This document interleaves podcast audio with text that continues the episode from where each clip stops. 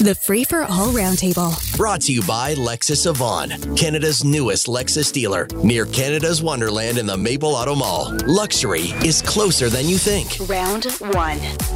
Plenty to talk about, so let's have at it. Robert Turner is here, News Talk 1010 personality. Amanda Galbraith, principal at Navigator Communications and Strategies, also the host of Free for All Fridays. Toronto City Councillor Shelley Carroll is here as well. And notable, of course, that you are the budget chief. So I think this is the first time you and I talk since this whole thing blew up with the federal liberals being all mad. Oh, yes. What Yeah. did you do to Yvan Baker? Man, Show me Well, on the I'll tell you doll. what I have done for him in the past is campaign for him in Etobicoke. Are you mad?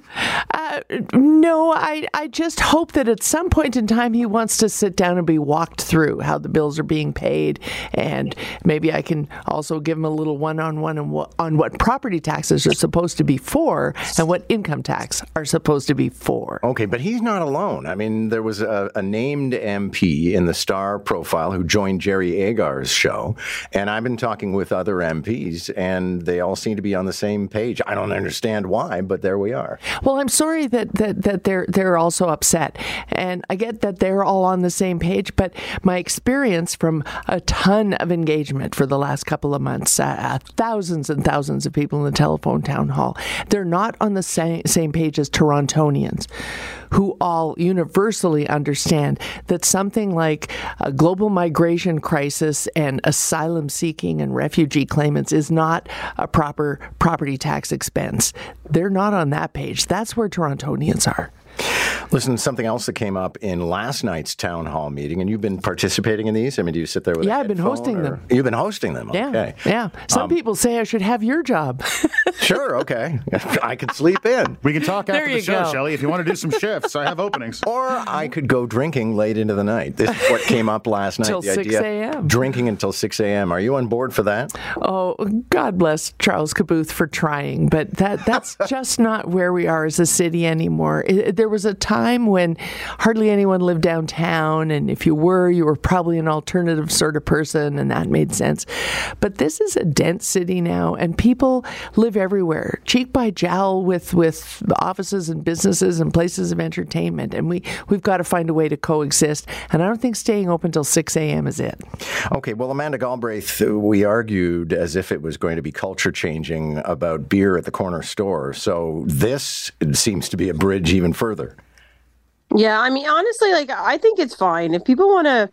I mean, I, I get the point around what what Councillor Carroll's mentioning that you know condos next to clubs and that kind of thing. But at the same time, if you're moving into King West or whatever, like you start to know what you're getting into. Like I live right on Queen Street, on a 24 seven streetcar line. You hear them at three in the morning, but you just kind of figure out how to live with it. Um, I feel like giving businesses more options it makes sense to me. I I don't have a huge issue. I don't don't think it's like the end is nigh and we'll have a bunch of like drunk zombies wandering around in the streets of Toronto at 6 a.m. So I think we should treat people like adults in this city and give them options. Robert Turner, it amuses me that this discussion is happening happening between a bunch of people who can barely stay up until midnight. Yeah, seriously, I, I haven't been, I haven't been to an establishment where you don't color on the menu in forever, so I don't know. Um, but I, I would just say, like, we move it for oh, the World Cup's happening, so now we gotta we gotta muck with it because this week it's okay to drink at a different hour, or oh, the, the beautiful people from Hollywood are here, so they can drink later.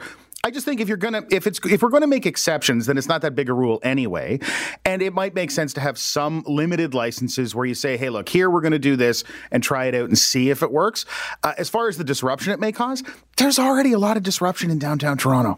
Yeah, but if you'd asked for like Montreal hours, which is at what I think 3 a.m. looking or at something like 24 that. now, though. But 6 a.m. is that's a big leap at the same time when, as a result of this night economy stuff, we are expanding the ability to have clubs in parts of the city that haven't previously. And so, you know, uh, let's do some change and let's monitor and then maybe do more change. Doesn't look like the government's going to blink in Ottawa. So today is the drop dead day for COVID CEBA loans. These are loans in the thousands of dollars that were made to all kinds of businesses. I know we obsess with restaurants and bars, but all kinds of businesses. And if it's not paid back as of today, then the interest rate starts kicking in and some loan forgiveness is taken away. Robert Turner, we've been sort of banging the drum about this for the last couple of months in defense of those businesses and establishments that we know that are probably up against the wall. But there may be a lot of people listening right now who are saying, you got the money, you made it through COVID, pay the money back. Well, and some people paid it back. Um, but I mean, some of these, and some of these businesses were uniquely crushed by COVID in ways that others weren't. Yeah. Right. And if you could separate those out, that'd be great. I don't know. You're going to have to end it at some point, though, right? And we all know businesses, especially hospitality businesses like restaurants. You know, you talk to people who, well, we just opened up during the pandemic. A lot of those would have closed whether the pandemic had happened anyway, right? That's just the nature of that business. It's a very tough business to be in. But I'm just glad I don't have to make this decision because I want to help them. But I also understand fiscally it's probably not prudent. What I'm wondering is if some of these bars and restaurants converted themselves to be like bar, restaurant, and EV vehicle development, then the government would throw as much money at it as you want. Okay, Amanda Galbraith. Of course, we're going to be sympathetic to people who are saying that they could go out of business as a result of this. But, you know, business is about balancing the books, and maybe some of them weren't going to make it anyway. Yeah, I, I think. I mean, I'm with Robert. By the way, let's have EV restaurants all the uh, all the way. But I, I do, I do feel like, yeah, you know, at some some point you have to pay it back for sure. Um, but I think there are, to the point, there are certain industries, and I actually feel like, given the army of bureaucrats in Ottawa, like they're capable of this. Like there could be a program, like I'm sure there could be a program where if you demonstrate like great duress or whatever, there's an extension. Everybody else, it's like it's come due, right? Or my business was shut down X more days than whatever. So I, I do feel like if we put some maybe more thought into this. Um, we could just be a bit more than a blanket rule because you know the CFIB has been really aggressive on, and I like I, I take what they say with a lot of credibility. Um, so I think you know we have to be understanding that a lot of these businesses still aren't on feet. Okay, Shelley Carroll, your thoughts? It's it's this is a really tough one for the Sure. federal government. It was so great uh, for us to save our main streets that they did this in the first place. Was just amazing. But the problem the problem that they're facing, and I really feel for them, is that on the second deadline they said we actually will forgive, but we'll forgive twenty grand if you pay up the rest. And some businesses really moved heaven and earth to do that. Some went and financed loans in a bank to pay back all the rest just to get the forgiveness. So now they're in a, a real equity challenge. And so, you know, they've got to go past today's deadline and then I think we're we're going to we're going to hear from people who are looking for them to okay, there's just us left. We need a counseling program or some sort of agreement and maybe that's what the federal government plans to do after the deadline. It's not just restaurants though. It's it's weirdly impacted businesses like Sure. dry cleaners. A lot of dry cleaners took Loans, and then everybody stopped needing to dry clean their suits. They were doing their jobs in their sweatpants, and so they they found we'll get back on track as soon as the lockdown's over. But a lot of people have changed their whole work lifestyle. So, do we say maybe we just don't need so many dry cleaners and let them go broke? I I don't know if that's uh, uh, the best way for the federal government to partner with business. It, it is a toughie, though, and I would agree with you that I think we are. This is not just about COVID. This is a complete restructuring of the nature of our economy, and so we can't necessarily say we got to get everything back to where it was pre-COVID. Yeah. Uh, the latest case to be uh, dismissed is a gun case, and once again, there's a lack of judges at Toronto Superior Court. Amanda, I don't know how. Like, how do you end up with a judge shortage? It pays really well. Lots of people want to be judges. Just find them.